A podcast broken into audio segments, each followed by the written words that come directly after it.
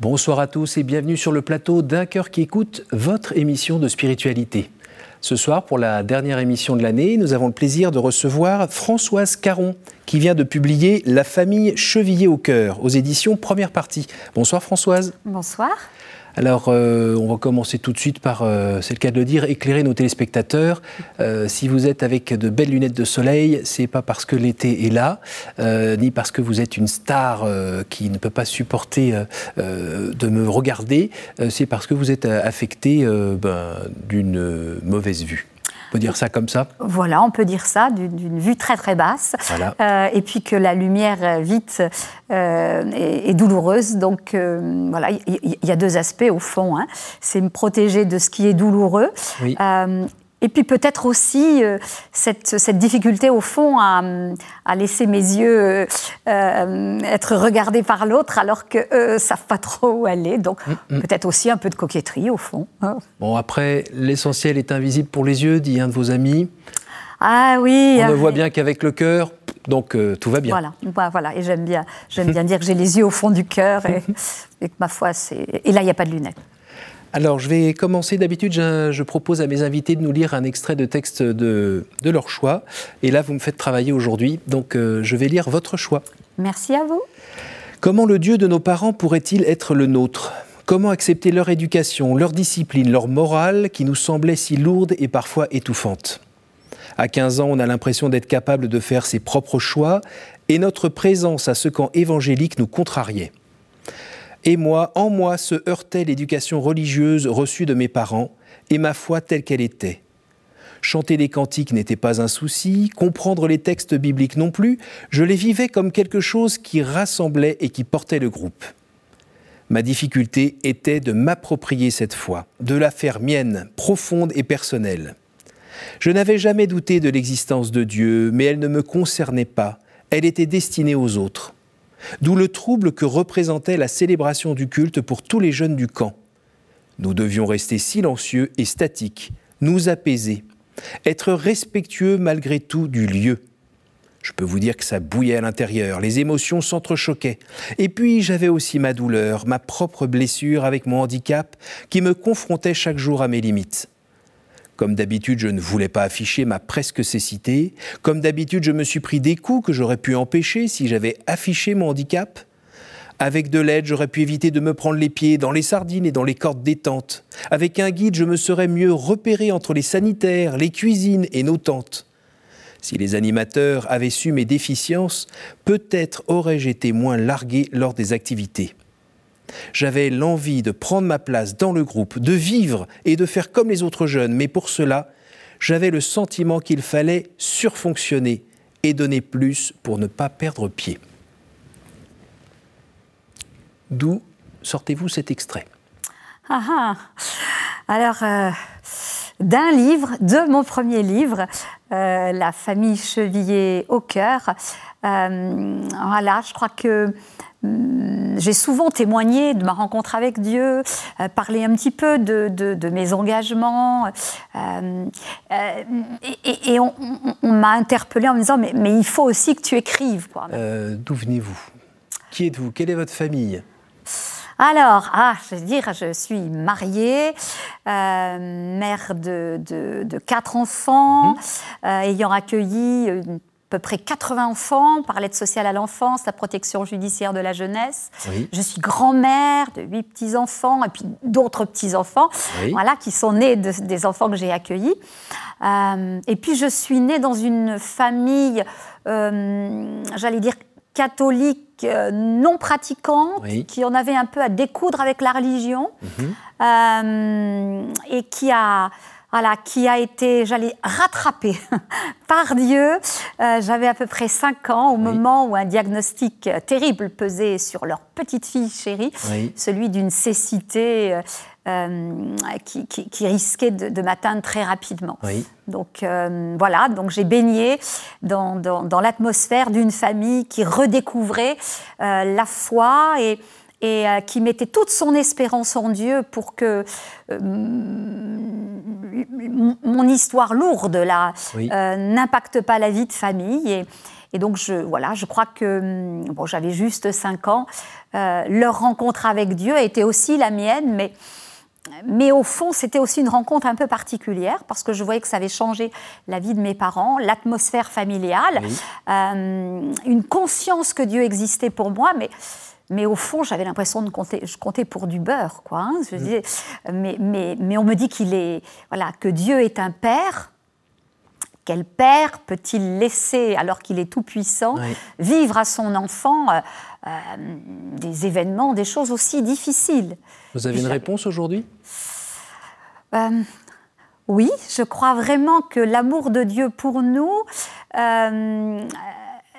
fait qu'il nous aime tel que l'on est, dans notre humanité, marquée par la maladie, le handicap, le contexte social, culturel dans lequel on est, et que, il nous a confiés à des parents biologiques qui font ce qu'ils peuvent, ou parfois pas même, mais il est là et il va se révéler à nous pour nous montrer que, quelles que soient toutes ces difficultés, d'abord on compte pour lui, pas pour du beurre, et que sur ce chemin parfois un peu difficile, lui, il est là.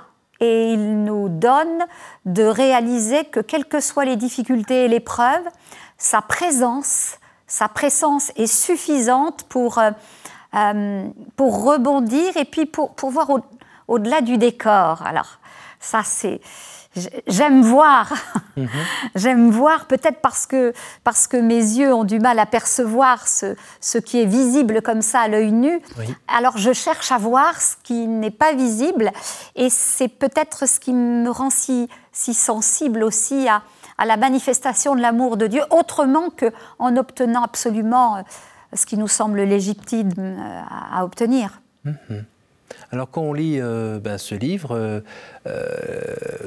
qui est très, très plaisant, très intéressant, très enrichissant, il y a des moments où on vous accompagne dans des moments difficiles de pauvres petites victimes exploitées par des jeunes crétins qui viennent vous violenter, vous brusquer, et on se dit, mais... elle a déjà une croix à porter, est-ce qu'on est obligé encore qu'il y ait une surcroît, puis une surcroît ?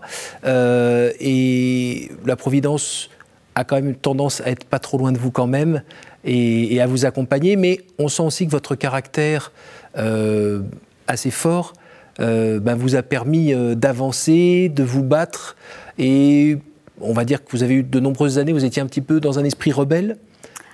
Ben oui, parce qu'au fond, la rébellion a été peut-être aussi quand même comme quelque chose qui m'a boostée. Alors d'abord, qui m'a poussée à parler à Dieu avec beaucoup de liberté, parce que je me disais, il existe, ça me semblait une évidence.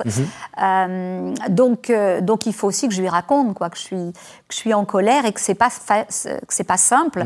Et je pense que ce dialogue, sur la base un peu de la colère et de la rébellion, c'était un dialogue, vraiment. Et je pense que ça a dû obliger quand même, mon Dieu, à peut-être se manifester un peu plus dans certaines circonstances.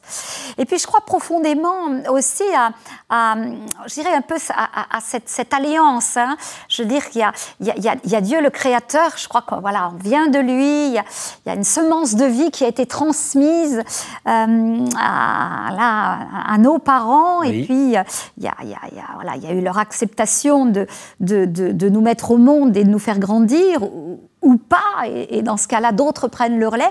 Et puis il y a moi qui ne suis jamais uniquement un objet, une victime, mais qui j'ai en moi la capacité, au fond, soit de subir et de me résigner, soit de me dire non, je dois avancer acteur coûte que coûte. Vie. Voilà. Et puis il y a les autres. Et je pense que, oui, il y a des crétins, oui, il y a des gens qui ne comprennent pas. La vie n'est pas un long fleuve tranquille. Il y a des êtres humains pas forcément bienveillants. Il y a des circonstances comme ça aussi compliquées, et qu'on aimerait différentes.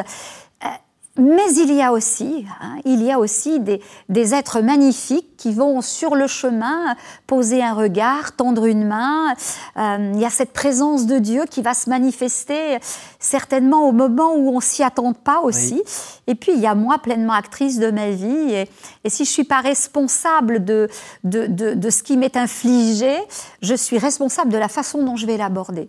Et je crois que vite, très jeune, j'ai perçu un peu ces choses et je me suis battue contre moi-même pour ne pas sombrer dans une forme de victimisation au moment où tout en fait me poussait à me dire mais alors, c'est trop injuste. C'est ce qu'on voit quand vous êtes mis... On tente de vous mettre dans des instituts spécialisés ou des écoles pour aveugles avec des débouchés un peu limités, professionnels et autres. C'est là où on vous voit prendre la première canne blanche qu'on vous met dans les mains et vous la réduisez en allumettes. Et puis, c'est pas qu'une fois que ça arrive, c'est plusieurs fois. Donc, c'est se construire un peu contre, mais finalement, pour pas se laisser enfermer dans ce qui n'est peut-être pas vous et qui n'était pas vous-même. On peut le redire aujourd'hui. Tout à fait. Alors, quand je parle de rébellion et de colère, en même temps, c'était pas... Voilà, c'est à nuancer, c'est-à-dire qu'en même temps... C'est pas contre la société, c'est contre la situation dans laquelle on pourrait mécaniquement vous mettre où vous pourriez gentiment vous retrouver un petit peu à suivre gentiment les rails alors que vous vous sentez appelé à autre chose. Tout à fait. Et d'ailleurs, on l'entend bien dans le livre que vous avez été appelé à autre chose, et ce qui amène une autre question, parce que vous nous avez dit que vous avez pu donc vous marier... d'ailleurs, on a vu votre mari qui vous a accompagné. Vous avez eu 4 enfants, vous êtes grand-mère, vous avez ensuite développé des maisons d'accueil, vous avez eu des gens qui sont venus chez vous, plus de 80 enfants qui ont trouvé chez vous un endroit où se construire, où se réparer. Vous vous êtes aussi engagé un peu en politique au moment du mariage pour tous. Vous étiez là aussi à défendre les enfants pour que les enfants aient droit à une situation qu'on pourrait considérer comme normale. Mais vous êtes Wonder Woman ou quoi ? Alors absolument pas, et c'est pour ça que j'ai voulu écrire ce livre, c'est qu'au fond, mon histoire, c'est la vôtre, c'est celle de tout être humain, faite d'ombre et de lumière, engagée comme ça sur un fleuve qui parfois se gonfle, gronde, et qui nous...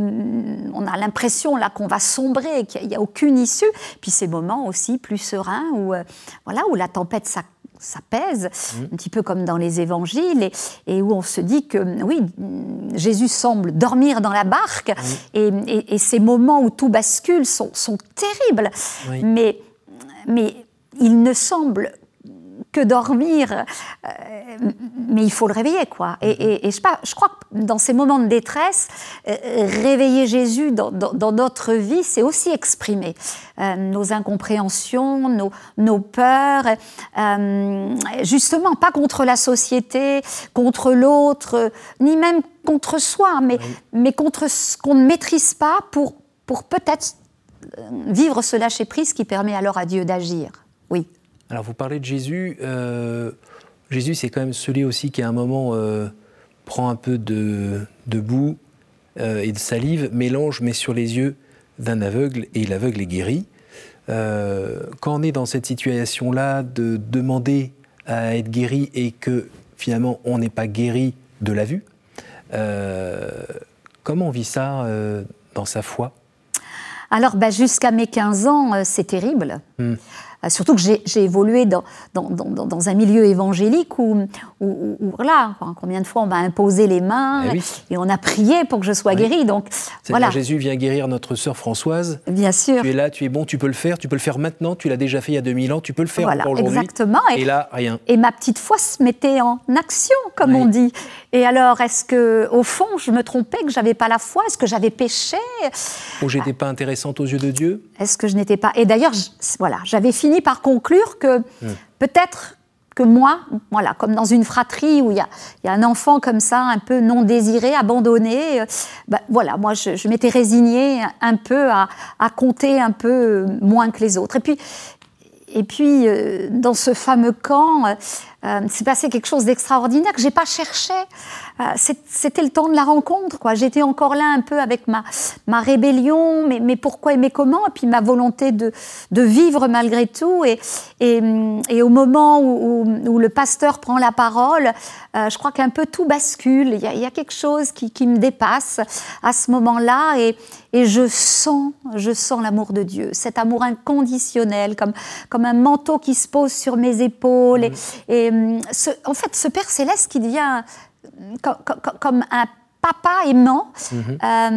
Et dans mon cœur, j'entends quasiment mais tu as du prix à mes yeux, je t'aime. Et je crois qu'à ce moment-là, je suis guérie de la cécité.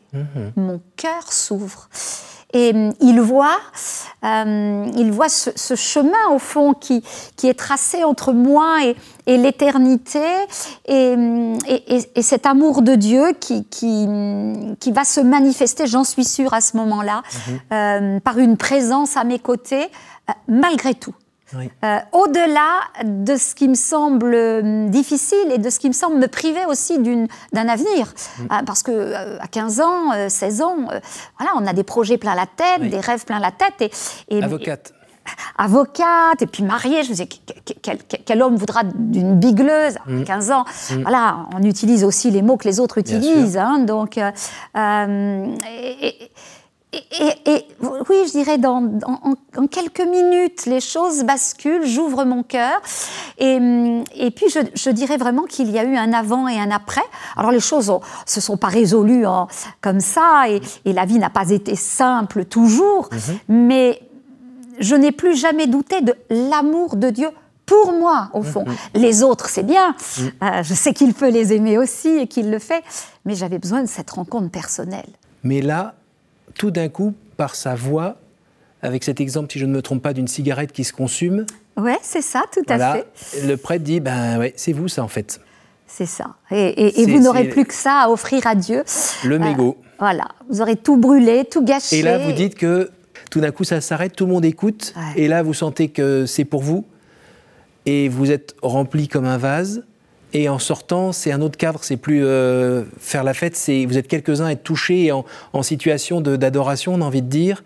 Tout à fait, puis ça changeait mon regard aussi sur tout ce qui m'entoure. Je me rappelle que j'ai envoyé un courrier à mes parents pour leur demander pardon, d'avoir aussi souvent méprisé l'enseignement biblique qu'ils me donnaient, avoir remis en question aussi leur... Moi, je me rappelle que mon frère aîné était difficile et qu'un jour... maman pleurait et j'étais un petit peu rentrée dedans comme ça en lui disant mais où est ta foi quoi? En fait tu pries et puis en même temps tu pleures. Et là je comprenais ces sentiments qui peuvent être parfois ambivalents mais qui font de nous des gens pleinement humains avec leurs peurs, leurs doutes, leurs larmes, mais en même temps une foi qui vient de l'intérieur et qui est nourrie par ce lien avec l'extérieur, avec Dieu et qui fait que pleinement humain, mais en capacité de s'appuyer sur ce qui existe au fond pour chacun d'entre nous. C'est cette présence immatérielle, mais réelle de ce Dieu d'amour qui veut se révéler à nous. Et d'ailleurs, quand on lit votre livre, comme vous dites, ça n'a pas fait blanc-noir et tout s'est bien passé après... vous allez apprendre des choses sur votre famille, sur des blessures familiales qu'on appelle des crimes aujourd'hui, qui ont pu se dérouler sur des enfants ou autres. Et ça aussi, il faut vivre avec, et avec des gens notamment qui ne sont pas loin. Puis vous avez aussi cet événement en 2002 où de quelqu'un qui ne voyait pas très très bien, vous vous mettez à voir quasiment plus. Ça ne s'est pas fait non plus facilement. On aurait pu croire que l'expérience d'avant faisait que c'était un petit changement, et en fait, non. Tout à fait. Et puis avec un parcours de vie déjà, donc voilà, mariée, mes enfants, très engagée dans le ministère pastoral aux côtés de mon mari. Qui est devenu pasteur. Voilà, tout à fait. Engagée avec l'aide sociale à l'enfance dans l'accueil, ayant eu maison d'accueil pour 100 ans de prison. Et puis l'AFP aussi. les engagements dans les associations familiales protestantes au niveau national. Mmh. Donc, au fond, tout va bien. Je suis malvoyante profonde, mais j'ai dépassé les grosses tempêtes. Et puis, ce qu'on dirait une sorte d'équilibre et de confort même. Hein. Mmh. Et puis, patatras. Et puis, l'impression d'avoir répondu à sa vocation, en fait. Mais complètement. Toute cette énergie que vous aviez. C'est ça, en ayant, j'allais dire, et tout offert, mais aussi tout reçu. Ouais. Et là, pof. Et puis, patatras, quoi. Hein. C'est d'un coup, en quelques secondes, le peu de vue de l'œil droit, rideau. Je connais bien les maladies de l'œil, donc j'appelle mon mari tout de suite, je fais un décollement de rétine, se retrouve chez l'ophtalmo, et puis c'est les grèves, et puis de nouveau, cet enchaînement de circonstances. Et là, on crie à Dieu, mais tu es là, tu m'as jamais abandonné. Puis ça s'enchaîne, quoi. Puis... Mais j'ai plus envie de vivre. Et je m'endors le soir en disant à mon mari, tu sais...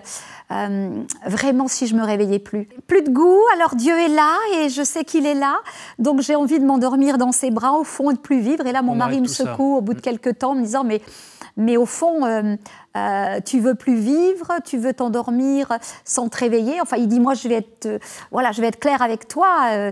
Ça s'appelle désirer mourir. C'est une forme de suicide. Oui. Et ce mot-là, ça m'a percutée à ce moment en me disant mais t'es fou. Et je me suis endormie comme ça, et j'ai réfléchi pendant plusieurs jours, et je sentais que c'était quelque chose qui m'attirait, comme un gouffre, et que parce que j'étais chrétienne, parce que je m'interdisais au fond d'y penser, mais je pense que s'il ne m'avait pas secouée à ce moment-là, je pense qu'on peut arriver à prendre une boîte de médicaments, et là je prenais conscience que rien de tout ce que j'avais vécu n'était suffisant si je ne me secouais pas pour peut-être me faire échapper au pire des pires, au fond. Hein, pas arriver à me battre contre cette épreuve qui était pas pire que tout le reste. Oui, c'est fou. Ce qui, en creux, en fait, montre que bien qu'on ait fait beaucoup de choses dans sa vie et qu'on ait répondu à sa vocation, on a encore besoin de Dieu tout le temps. On a besoin de Dieu tout le temps. Et besoin de Dieu qui est aussi présent par l'action des autres. C'est ça. Ça va être vos proches, votre mari, vos enfants, les amis, tout ça, qui vont vous permettre de remonter sur votre cheval et de continuer à vivre. Et puis, cette expérience aussi va vous permettre d'ouvrir vos oreilles et votre cœur différemment pour accueillir des gens en situation de détresse assez profonde et qui ont besoin de quelqu'un qui puisse un peu les comprendre. Ça a été aussi... un autre, entre guillemets, fruit de cette expérience difficile. Complètement, c'est-à-dire que là, de nouveau, tout bascule. Ça oblige d'abord à réexaminer aussi son cœur, ses valeurs, sa relation avec Dieu, sa relation avec les autres. Hein. C'est intéressant aussi, en tout cas, je crois que c'est de faire des bilans régulièrement sur là où on en est. Rien n'est jamais acquis. Non. Tout est en mouvement en permanence. Et c'est Dieu qui nous soutient. Et c'est Dieu qui nous soutient et qui, au cœur de l'épreuve, va faire sortir aussi, j'allais dire, le jus, le meilleur, et puis va nous aider aussi à nous débarrasser de ce qui nous encombre et de ce qui nous empêche d'être pleinement de nous, mais j'ai envie de dire au sens biblique du terme, c'est-à-dire pleinement réconcilié avec Dieu et en capacité de libérer cette force d'amour qu'il y a en nous, cette capacité aussi à regarder l'autre, à le rejoindre autrement. Et oui, c'est une nouvelle étape qui va aussi m'obliger peut-être à lâcher prise avec ce sentiment que j'avais quand même réussi à faire ce que plein d'autres n'auraient pas pu faire dans ma situation. Oui. Conduire une voiture sans permis, chose folle, la mobilette. Voilà, c'est ça. En voyant pas plus loin, un cinquantième de l'œil droit. Et conduisant aussi avec un gamin derrière, aussi dans la voiture. Voilà, c'était. Alors des choses folles que je ne recommande à personne. Mais, puis votre mari était vraiment très confiant dans l'action de la providence, des anges gardiens, je ne sais pas, en tout cas, il y avait quelque chose. Alors, il me suivait derrière, parfois, il tremblait, il pestait, mais je crois que c'est aussi un homme de foi et qui, même quand il me mettait en garde, me disait qu'il avait confiance en Dieu pour moi et dans ma capacité aussi à ne pas aller au-delà de mes limites et que... voilà, il il avait continué un peu dans la même dynamique que mes parents, c'est ne voulant pas m'emprisonner lui à cause de ses propres peurs. Donc ça, c'était vraiment, je crois que, oui, Dieu a mis sur mon chemin des êtres extraordinaires au travers de mes parents, de mon mari, de mes enfants, mais aussi d'autres personnes que j'ai rencontrées. Et c'est pour ça que je crois que ça m'a aussi donné cette envie d'être aussi pour les autres ce qu'ont été pour moi, ce que Dieu a envoyé un peu comme des anges. Hein. Et que je crois que oui, dans la vie, il y a Dieu, il y a nous. Et puis, il y a ceux qui ont la foi et qui ne doivent jamais se priver d'envoyer des signaux et d'être là, parce que c'est cette combinaison qui va permettre à quelqu'un de désespérer ou qui simplement a chuté, quoi, et a l'impression qu'il ne va pas pouvoir se relever, voilà, d'avancer, de reprendre courage et puis de découvrir le sens de la vie. C'est pas, voilà, on n'est pas uniquement une fleur des champs comme ça qui fleurit et puis qui meurt sans plus rien. Hein. Je crois que c'était la désespérance de Salomon dans le livre de l'Ecclésiaste qui lui faisait dire que, voilà, que l'homme n'était que comme la fleur des champs. Je crois qu'il y a en nous quelque chose de bien plus fort, ce souffle de Dieu. Alors Françoise, vous venez de parler de ne pas aller au-delà de ses limites. Eh bien, on est déjà aux limites de l'émission. Je vais vous demander de répondre à trois questions. Questions brèves, réponses brèves. Est-ce que vous pourriez me dire un chiffre entre 1 et 12, s'il vous plaît ? 8. Quel conseil donneriez-vous à quelqu'un qui aimerait rencontrer Dieu ? Le chercher et de lui parler, même s'il a l'impression qu'il ne l'entend pas et qu'il ne lui répond pas. Entre 1 et 11 ? 7. Quelle est la pire idée fausse que l'on se fait sur Dieu, selon vous ? Alors, qu'il peut résoudre tous les problèmes, lui, de son ciel, alors qu'il nous donne la capacité de trouver les solutions et de faire avec lui. Entre 1 et 10 ? 1.